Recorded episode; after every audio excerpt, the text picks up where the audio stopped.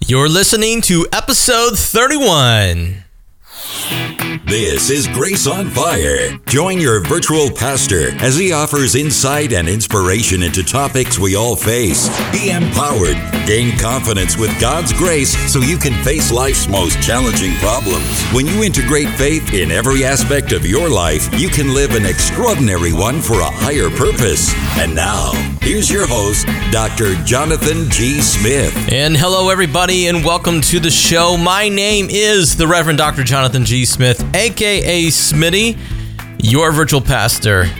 And my goal is to help you craft your life for a higher purpose. Yes, in the way of achieving every goal, unfortunately, stands problems and barriers. You know, think about that. You know, of all the goals that you've ever established in your life, and, and we're going to be talking about goal setting in the future here and uh, achieving next year's goals. And I have a couple of opinions on that, obviously. But in the way of every goal and in the way of every uh, dream that you might have, stands the problem or stands the issue of problems and barriers that you might face. You know? And so, how you respond to those, how you handle those, what are the things that you do, what are the steps that you take in order to uh, tackle those problems? Well, those are things that um, that you need to think through and to have a strategy for. So, we're going to be talking about that today. And in order to do that and to process that, we're going to be doing some street theology, talking about why God gives us those challenges, and we're going to, we're going to learn a little bit about providence and understanding what God's goal is for challenges in your life. And then I have a life hack for you. You know, try trying to talk about some of the problems that we think we have, but they're really not the big problems. And so then we're going to move into our feature presentation. But before we do all that, I'm going I have a special message that I want to talk to you about. And here we go.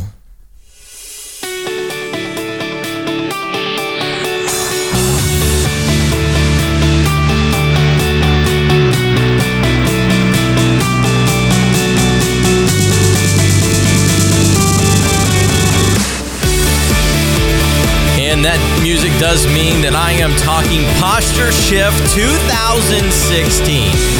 Yes, my friends, in 2016, actually coming up here, and then actually in a little over two weeks, I have invited my friend Mr. Bill Henson to come to Redeemer and to bring his message, his hope, his understanding of how the church can do a better job of ministering to the LGBT community. You know, I don't know about you, but in the last couple of weeks, I've been noticing on Facebook some articles spiraling around. I think it's actually post election aftermath, and there's all kinds of conversations around homophobia, same sex attraction, all these things. And, you know, those are nothing but expressions of the typical culture war. And, you know, really, is that even helpful? I don't think that it's helpful. I think that when we engage in that conversation, when we try to get in there for the church, it's a lose lose proposition. So this coming December, actually, in just a little, in a little under two weeks, Mr. Bill Henson is coming to Orlando, and he's going to be at Redeemer hosting his posture shift posture shift conference. So do do do come in. I can't talk tonight. I don't know what's going on. Anyways, let's get into some street theology. Connecting deep truth for everyday life. This is Theology on the Street. And I'm asking the difficult question today, and that is why does God give us challenges? Have you ever stopped to think about that? I mean, wouldn't it be nice that if God just, I mean, he, if He just said, okay, you're a Christian, great, that's awesome. Now life is going to be smooth, life is going to be fun, and you don't need to relax anymore because guess what? You're in, bro. You're in. You're in the crew now. You don't have to worry about that. Unfortunately, that's not true at all. And that's why I think that sometimes when we characterize the Christian walk or the Christian life as full of blessing and prosperity and just full of good times, we are actually doing a disservice to the Christian faith and we're actually doing it to ourselves because what we do is we set up false expectations as to the way we think life should go. And believe me, brothers and sisters out there, believe me when I tell you, Let me just tell you the truth now.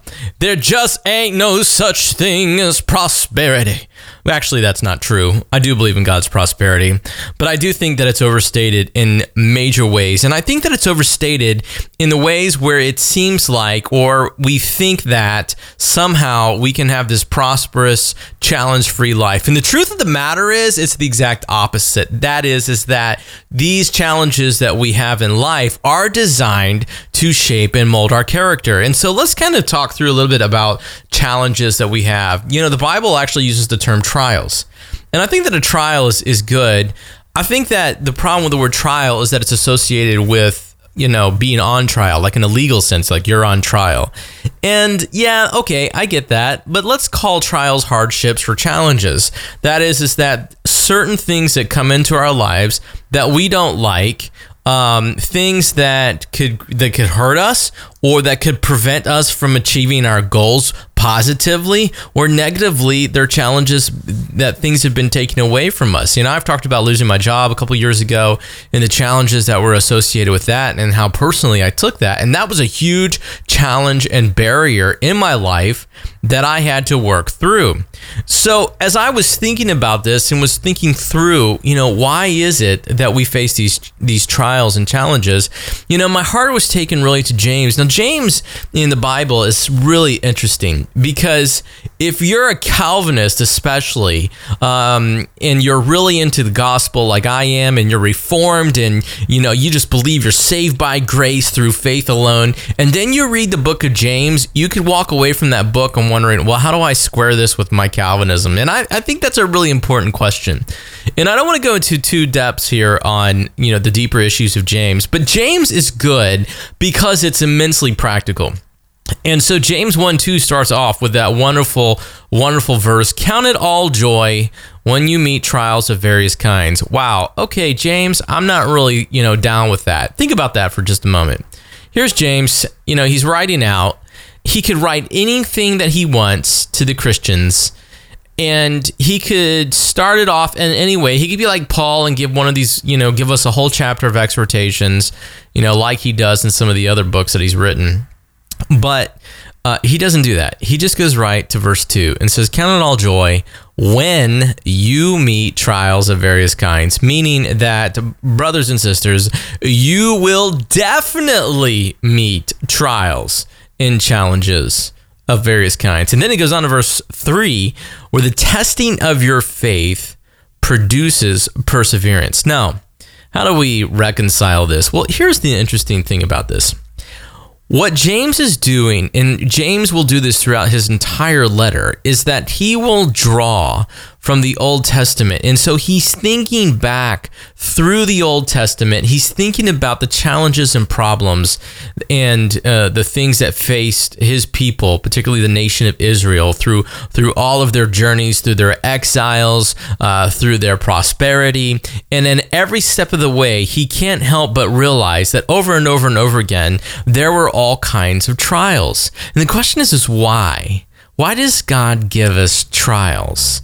You know, if you think back and, and just step out of the theology for just a moment and you look around at life, wherever you experience resistance, very often it results in growth. Whenever you experience resistance, very often it results in growth. And one of the places that you can see this physically is when you're out there, uh, or if you're in a gym and you've done a lot of uh, barbell training. Now, I used to love barbell training. I hated dieting, but I loved barbell training. In other words, I just loved slapping weights. So I was always fat and chubby, but I got bigger and bigger and bigger. In fact, I've I've actually dropped 30 pounds uh, this year, and a lot of it has been just trying to scale down and not lift as as much weight. Partly because I was just getting so big, but it was addictive. It was fun. I enjoyed it, and the reason why was because I would see the results of the barbell training. And that is a really, really interesting example because when you apply pressure to your muscles and you vary it and you change it, it actually creates tears and breakdowns in the muscle that actually spurs and results in greater strength and growth. And if you see that and understand that as a corollary here, going back to James 1 2, the reason why he can say, Count it all joy is because it will produce strength and character. That's verse 3. That is, the testing of your faith will produce perseverance. Now, that word testing of your faith, you could limit that ultimately to just your Christian walk and your belief in God. What I want to do is expand that out to faith in all of your activities because every single day you act in faith. The moment that you stand up, the moment you walk out the door, the moment you get behind the car, you're driving around, you're acting in faith. You're acting that the guy down the street or the guy who's at the intersection is going to observe the laws and he's not going to hit you. Now, if you're in South Florida, uh, you know that it, you know, you got to have greater faith you know, up here in Central Florida, sometimes I see the same thing. And it doesn't really matter where you are. You have to have faith that that guy is not going to just, you know, slam into you. So it's faith. And a lot of the business activities that we get involved with, they're faith. They're based upon faith. And so the question is then why do these challenges come in? Why does God bring these challenges in? Because honestly, if we were not being challenged, if we didn't have any resistance, if we weren't going through the hardships of life, we would never grow. We would never get stronger. I was um in preparing for this podcast, I went back to my my guru, this guy, you know, I've been reading this guy all year long and he's just been he's just been really really good. And it's Jon Bloom. He is the executive of Desiring God Ministries which was the right hand guy of John Piper. And he wrote in that great book that I've been studying when God chooses his servants he tends to give them oversized workloads. Think about that statement. When God chooses his servants he tends to give them oversized workloads. And he goes on to say that the reason why God does that, that he gives us oversized workloads, is not only does he want us to grow and to get better and for our character to improve, but he also wants us to understand that the things that he's called us to do, whether it's to be, you know, a great husband, a pastor like I am, you know, whether you're a financial advisor or stay at home mom, whatever station and work he's called you in, he very often will put oversized workloads in there so that you ultimately understand that you cannot do it in your own strength. Think through something for just a moment.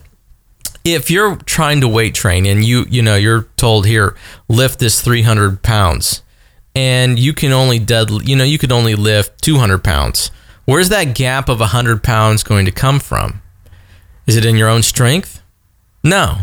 So what happens is sometimes people will spot trainers will spot a guy who's working out and puts their hands on him and then there's that psychology oh i'm getting help and they're actually able to push through and that's very often true and, and god very often is working and is saying you can't do this in your own strength but i can spot you and I can help you get through this if you will trust me. Part of it also though, and here's the other aspect of it. And that is is that when we experience challenges and we experience hardships, part of it is discipline because we're prone to laziness, we're prone to lack of creativity. It's only when we start experiencing pressures of life, it's only when we have we're under the gun, it's only when we have a deadline to perform. It's only when those things, those pressures come in, do we have a tendency to respond. In Jon Bloom, he goes on to write, he says, Our proneness to wonder is curbed by the priceless grace of pressure. I loved that. Our proneness to wonder is curbed by the priceless grace of pressure. I just thought that was fantastic. And the reason why I thought that was fantastic was because that brings us back to the other aspect of training and resistance training. If we're constantly training, we're constantly training, then we, we're staying focused. We have goals that we're trying to achieve. It's when we're not doing that when we have a tendency to become susceptible to all kinds of temptations, to all kinds of bad habits, to all kinds of problems. And the worst thing that can happen is that we just go on and ignore it. So the theology here, the street theology is why does God give us challenges? Ultimately, it's how it's to shape our character and turn us into the people that He wants us to be. And now for Smitty's Life Hack Tip of the Week. And that brings me to my tip of the week. And a little bit of a difference here, a little different subject here, but here it is why you should turn off Facebook. And it doesn't matter if it's Facebook, pick your poison, whatever social media outlet or, you know, media outlet that you choose you know, let me just give you a heads up on why I've stopped following certain people. And that's what's happened. I have stopped, I've intentionally gone into Facebook and have begun to turn people off. And the reason why that I've been doing that is because over the last couple of years, I've noticed a problem. And this is the problem. I've noticed that whenever I follow certain people that say certain things, it leads to discontent. And so I realized that that discontent, that negative voices, they're they're uh, whatever they're upset with, whether it's theology, and usually it's around theology. Um, you know, within certain face group groups, Facebook groups that I was a part of, you know, whatever it is, I, I noticed that when I was a part of these groups, that I was getting sucked in to the negativity, and as a result of listening to all of that negativity, I was actually, you know, finding myself getting it caught up into despair and being negative myself. And that was having a really bad impact on my work environment. So if you are listening to some guy who's railing against, you know, in my case, you know, traditional Anglicanism, then I realized that I was actually starting to feel a little bit discontent myself. I was starting to feel a little bit discontent in terms of what I was seeing. And as a result of that, I, I just, I was depressed. And so I thought, you know, we have to be careful. We need to be careful who we listen to. That doesn't mean that, you know, we censor everything out and we only read people that we agree with. I think that it's healthy to read people that disagree with you. That's really important but I think it needs to be controlled. And I think you need to be careful on how you proceed forward and how you are, are taking information in. Because if you are just taking it in haphazardly or you're getting caught up in a bunch of negativity, the results can be very detrimental. And so be careful. Take a look at how Facebook is impacting you. Don't just stop using it because I think it's a very helpful tool. But I think it's important to understand its psychological impact on you as a person. And now it's time for our feature presentation. And that brings me to my five ways to stare down life's challenging problems. You know, I w- wanted to go find some, you know, hip hop fight music and uh, something that I could use to put under the kind of get us into that fight mood. And, and the reason for that is I think that sometimes we just need to kind of uh, cultivate a winning mentality in our heart. Music sometimes, uh, music for me is a really powerful tool just to sort of get my mind geared around trying to tackle problems. And so, uh, you know, my, my tip here isn't to use music. I'm just telling you what I was trying to do. But, anyways, I, I listened to a bunch of music. I couldn't find anything that I could use that wasn't copyrighted, and a lot of the stuff was cheesy. So, we're just going to move on from that. So, here's the question I have for you today. So, what are the problems you're facing? You know, what kind of challenges are you working through? Let me kind of give you a little bit of uh, insight in what's going on in my family. So, today actually and if i sound a little rushed in this podcast this is the reason why. So today we found out that my wife is having to face um, disc surgery or spine surgery. And she's really been experiencing some some symptoms uh, some progressively worse symptoms. And you know for a while now i've known that something seemed wrong something seemed off and i just thought maybe she was stressed out at work and I thought maybe okay, she's you know not feeling good, or you know maybe the kids are driving her crazy, but she hasn't been able, in her words, to bounce back. And so that's you know resulted in a lot of problems and you know a lot of challenges and and and you know when you have one some when you have something that's health related in your life Uh, you know, it can be detrimental. So we've kind of been in shock and then kind of angry and then kind of depressed and just kind of going through those normal issues, you know, to when you're dealing with challenging problems. And we know we have, you know, doctors and stuff. And so uh, she, I'm very confident that she'll work through this. She's, you know, athletic. She's taking care of herself. She's still very young. And I have full confidence that she's going to bounce back. But sometimes, you know, in, in other types of problems, you know, it, it's not always so straightforward, you know, how we go through challenging or, you know, what we're dealing with. Uh, or how we go through solving the problems. You know, sometimes it just takes you know, it takes a little bit more thought. And um, so I wanted to give you what I think are what I'd call five ways to approach your problems today and to kind of think through exactly, you know, the challenges that you're looking for because we have to have a strategy. And every strategy and these are just strategies and i'm not saying do these are these are not linear you know you know start from one and go to five you may just be stuck on one and it may take you a little while. You know, actually, you might want to start with step number five, and I'm going to tell you what those steps are as we're going through challenges. But as I said from the very beginning of this episode, the challenges, problems are designed ultimately in many ways to improve our character, to improve how we are. So I think that we should we should have, you know, a positive approach to problems that when we face problems or when we face challenges, particularly if they're interpersonal and you're dealing with other people, that sometimes, you know, um, you should look at those in a positive way. Let me give you an example.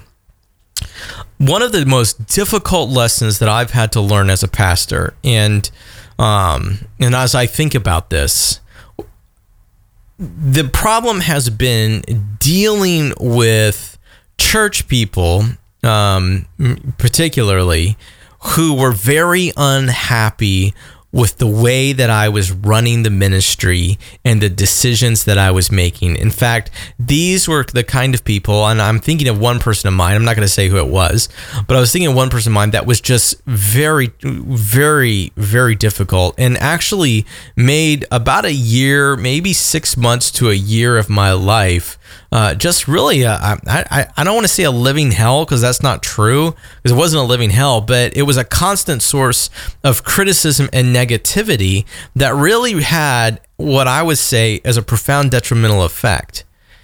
And because I didn't handle that situation correctly, because I didn't really know how to do it, because I never experienced anything like it before, because uh, I'd never been a pastor before, I think I really handled it incorrectly. And the truth of the matter is, is that when I uh, tackled that problem, what I did was I just basically uh, tried to avoid it and hoping that it would go away. That that that's just true.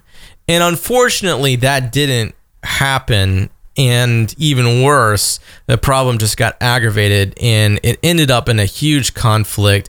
We had to bring third party people in and it just became a huge disaster. It was a total, total, total distraction for me that lasted at least six months. And, you know, I remember thinking through the stress associated with that person and just all of the, the, the stuff. I wish that having gone back to that, I wish I could have gone through that and processed that uh, with that person differently. But unfortunately, I just didn't handle it. And so I think that there are de- this is this is coming out of just not only my interpersonal challenges that I've had uh, in life, but you know business problems, all sorts of things. These five tips come from my experiences and having to deal with all of the difficult problems that I've had in my life. So let me kind of get into the first one. The number, I think the very first one is this you have to assess the risk associated with the problem. And here's what I mean every problem has a risk reward associated with it. Um, and it, and you just have to understand that sometimes if you try to solve a problem um, or if you do solve a problem, there's going to be trade offs with every problem. If you do this, then this will happen. If you do that, then this will happen. And you need to understand that when you're trying to solve these problems, or whenever you're facing a problem, you first need to just kind of stop and think through okay, what is the risk reward with this problem? What's at risk if I don't do anything at all? And what's the reward? If I try to solve the problem. So, going back to my example where I had the interpersonal conflict, I wish I had thought through a little bit more clearly what the risk reward associated with by ignoring the problem. For me, I didn't stop and think about, okay, what's the risk of just avoiding this person and not doing anything about it? Well, the risk, as I found out, was six months of having a, a, really strained and difficult relationship that compounded and echoed throughout my church.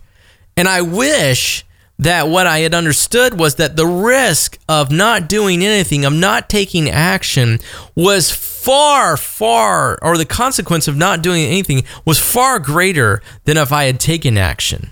And the reward would have been solving that, addressing that immediately, and then moving on. But instead, I didn't do anything. And so, you know, we have to assess, you know, the risk that's associated with the problem. If I had just sat down and said, okay, this is what I think is going to happen, you know, that might have been something, you know, if I had just thought through, if I don't do this, then this will happen, then I think if I had done that, then I might have been able to at least avoid some of the pain that I went through, you know, maybe uh, I would have shortened it. But unfortunately, I didn't do that, and it was a very difficult time. So I think that one of the good ways to assess risk in whatever it is that you're doing uh, is that you need to simply write out what your problem is. You know, a good way is I'm having difficulties with this person this person makes me feel, think, or do or act in such and such a way. The problem is this. And the reason why that this is helpful is that if you can externalize the problem from your mind, that is if you can get the problem and put it down on paper, what you're doing is then you're you're actually able to look at the problem, sort of dissect it, you know, and almost becomes uh, in in some ways objective. And if you can just keep it there in whatever kind of organizational system that you're using, if you can just keep it there and say, okay, I'm going to address this problem at such and such date, whatever it is, at least you've now externalized it and now you can begin to do the analysis of it. But there's also some other aspects here of understanding risk reward and understanding just what the positive side of a risk is. So, going back to the interpersonal issue, for me, the risk was too great. Well, if I confront this person, then I might feel bad. I don't really even know what I was thinking. But for me, it was because there was risk because there was risk involved, then I was because I, I, I believe it or not, I'm a bit risk re- adverse. I don't like taking risk, at least unnecessarily. But um, because I'm so risk adverse, I never saw the positive side of it. I never saw the positive side of being able to resolve the problem and to attack the problem. All I saw was the negative side of it. All I saw was all of the things and the bitter things that came out of it. And so I started thinking about it. I said, you know, what in my mind, I said, what is the positive side of risk? I mean, think about that question for just a moment. What is the positive side? And I think that for any risk that you take, the positive side is the practice of faith. You know, it doesn't matter what you do, whether you invest in finance or you are trying to pursue a person in a relationship, whatever you do in life, it is the practice of faith. I've said that from the very beginning. It is the practice of faith. And so, if you understand it from this way, assess the risk associated with the problem, assess the faith involved to attack the problem. Well, that's a very different thing, isn't it? Because as Christians, what we want to do is we want to first and foremost understand that all of life is faith. And if faith is involved in solving problems and assessing risk, then we should run to those kinds of problems. So, the positive side of risk is the necessary practice of faith. And I think that that's something that we have to just sort of think through. Okay, so what's number two? So, here's number two Number two is that you have to clear your mind from the clutter. Now, our minds are full of clutter in all sorts of ways. Whether it's we filling we're filling it with Facebook or Twitter or email, whether we're filling it with relationships, whether we're filling it with sports, whether we're filling it with all kinds of, you know, extracurricular activities, just work in general, family challenges, our minds are full of clutter. And the problem is is that when a problem comes in or when a challenge comes in, what will very often happen is that your heart and your brain will lie to you. You think I'm kidding? Go check out the podcast interview I did with Dr. Scott Livingston on emotional intelligence. Because I'm telling you that your brain and your heart, they will lie to you. Let me first deal off with just the brain. Inside your brain is a little uh, part of the brain called the amygdala. And that is the part called the lizard brain. And it basically controls your fight or flight, you know, uh, syndrome or, or fight or flight scenario. So that when you are facing some kind of challenge or problem or just basic stressor, you will either t- decide to fight or you will decide to flight. So if you decide to take off, one of the ways of doing that, by the way, is just avoiding your problems. If you decide to do that, um, guess what? Your problem's not going to go away, and all you're really doing is engaging your lizard brain. But if you can get past your lizard brain and you can recognize what's going on, then you can begin to use your higher your higher thinking skills and you can begin to process through how you're feeling. And so you have to understand that your brain is full of, of clutter. It's full of, of uh, processes that are constantly at work and you may not even be aware of it. So, first of all, you need to understand that your brain will lie to you. Second, your heart will lie to you. I mean, that is just a biblical stance. That's a biblical understanding that your heart is desperately wicked. Who can know it? And one of the ways that our hearts are desperately wicked is that it tells us lies. It will say untruths. Psychologists call these things limiting beliefs. That is, is that we believe uh, half truths or untruths that we were told as a kid about ourselves, uh, or even we have been told uh, as adults, uh, even what society tells us. You know, for the person who identifies as gay, the LGBTQ, uh, the LGBTQ community, it's hard to say that Q. Anyways, they say, you know, this is who you are. You have no hope for change. Change is impossible. Forget it. This is who you are. You were born this way, and so on and so forth. All right. And the question is, is can you change out of that? Well, if you don't believe that you can change, you know, if you don't believe that change is possible, well, that's a limiting belief, and therefore, uh, you you're never going to really change. And so, you know, you can go on into other different examples. Let me give you another example. One of the things that I believed about myself for years was that I could not jog. That's true. And the reason why I believe that I could not jog is because for years and years when I was younger, I was, you know, first of all, I was, you know, really fat.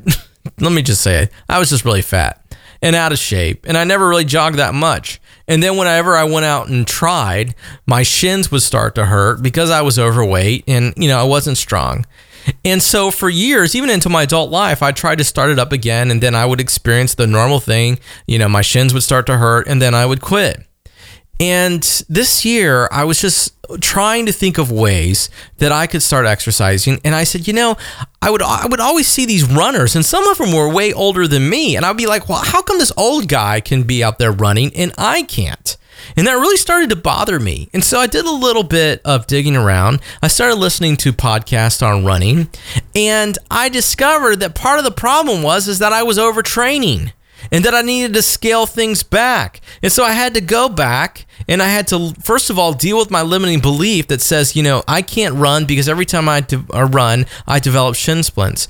The truth of the matter was, is that was a limiting belief and it caused me to quit in, in the past. And what I really needed to do was just give myself a little bit of rest, scale back my training, and then when I started training again, you know, step up to what I was doing, push myself, allow my body to heal.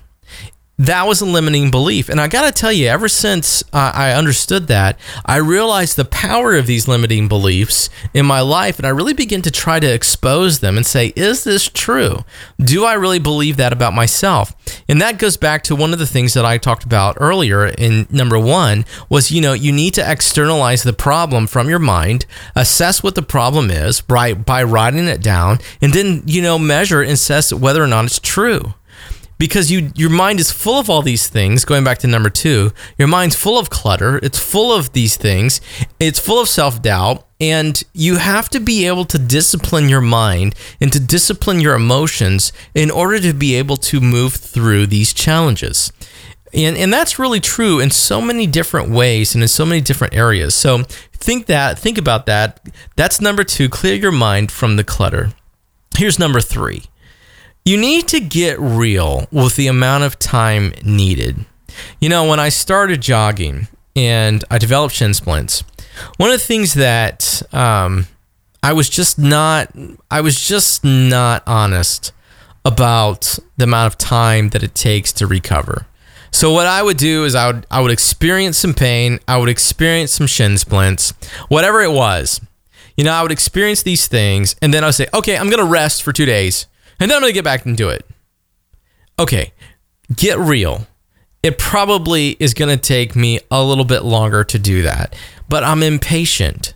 And that really kind of gets to the issue of number three. Sometimes our impatience, our need to solve the problem, causes us to act rashly and it causes us to act abruptly and it can actually aggravate the problem when I was dealing with that really angry parishioner, you know, there was times that, you know, if I had acted too soon or I've done some things in a certain way, I probably would have made this situation worse. Now, my problem was I dragged it out three months too long.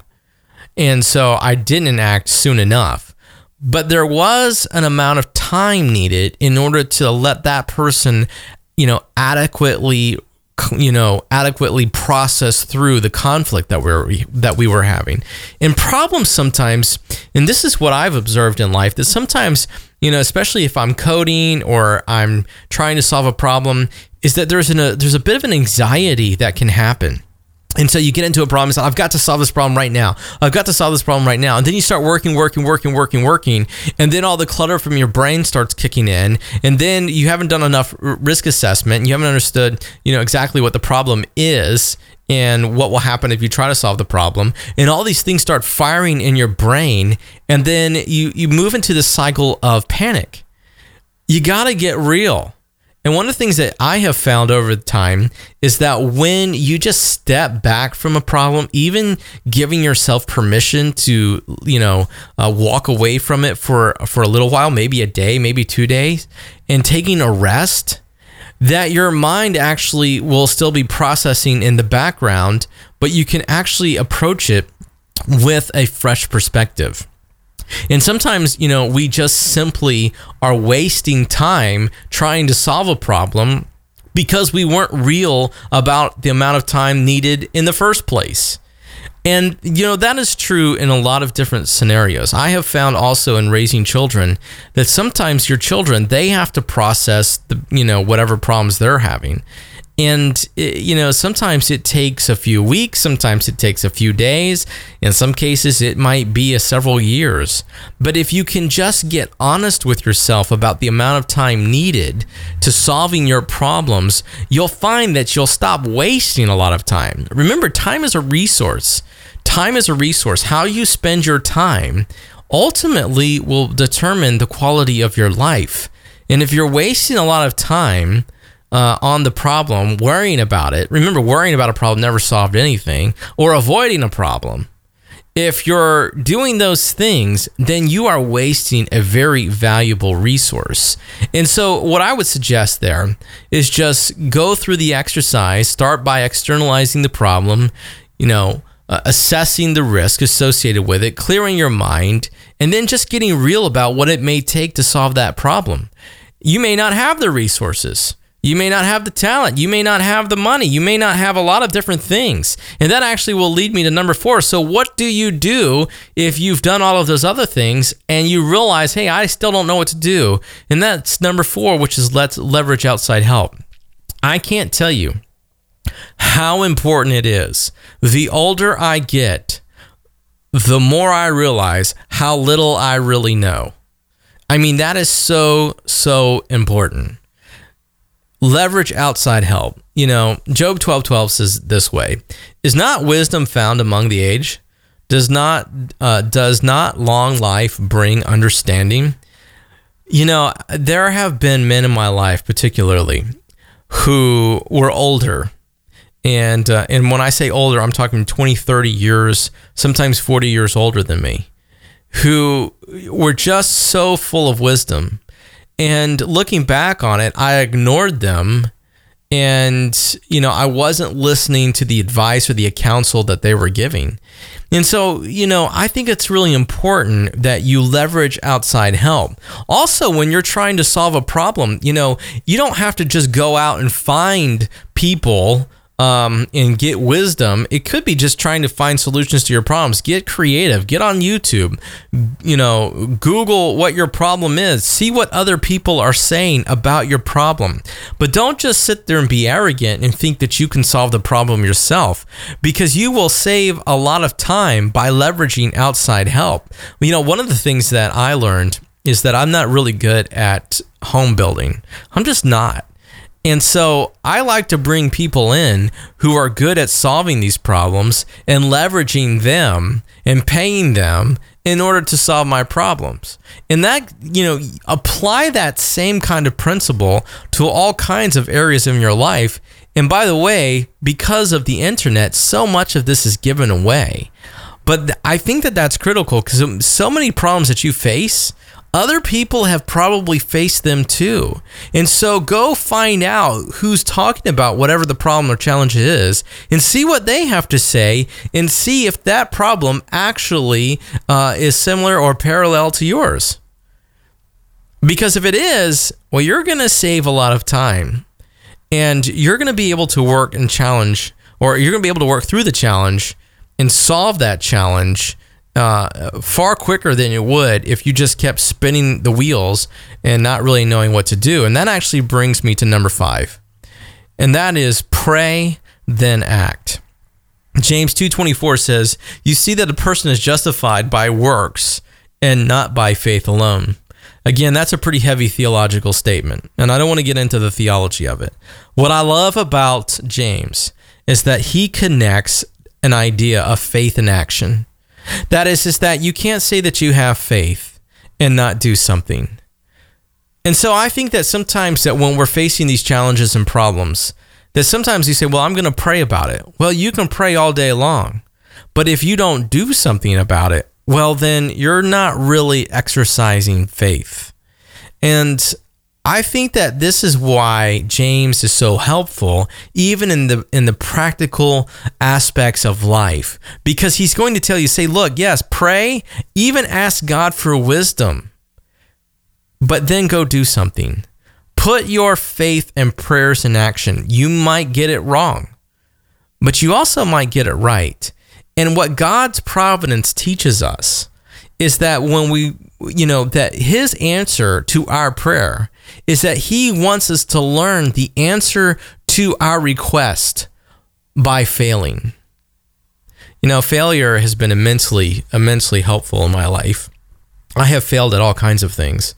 And as I, you know, look back at failure, I've begun to realize just how much I've improved by failing.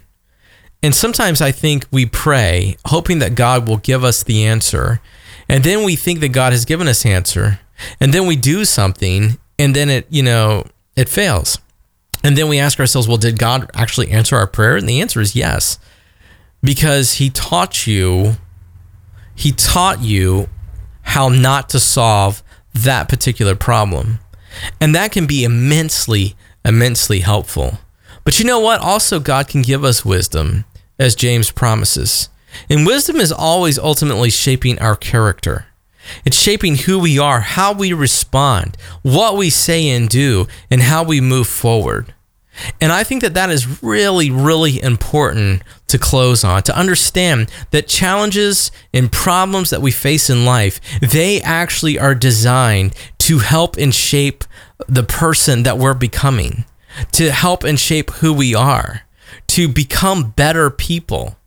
And so these little strategies that I have here for you, these are just strategies. These are just ways, places to start to get to help you process and to think through some challenges that you might be facing. But ultimately, what we need to understand is that life is full of challenges and problems, and that God's word actually promises us because we're Christians, we are going to face different kinds of trials, challenges, and problems, and that uh, you know we can't avoid them. And so, because we can't avoid them, then we need to come up with creative ways to tackling them. And ultimately, trusting that God's providence is behind the scenes of our lives and working itself out in our lives.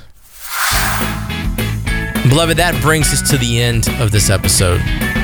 Listen, no matter what it is that you're facing in life, you can trust that God's blessing is at work in your life. And now may the grace of the Lord Jesus Christ, the love of God, and the fellowship of the Holy Spirit be with you now and always. Amen.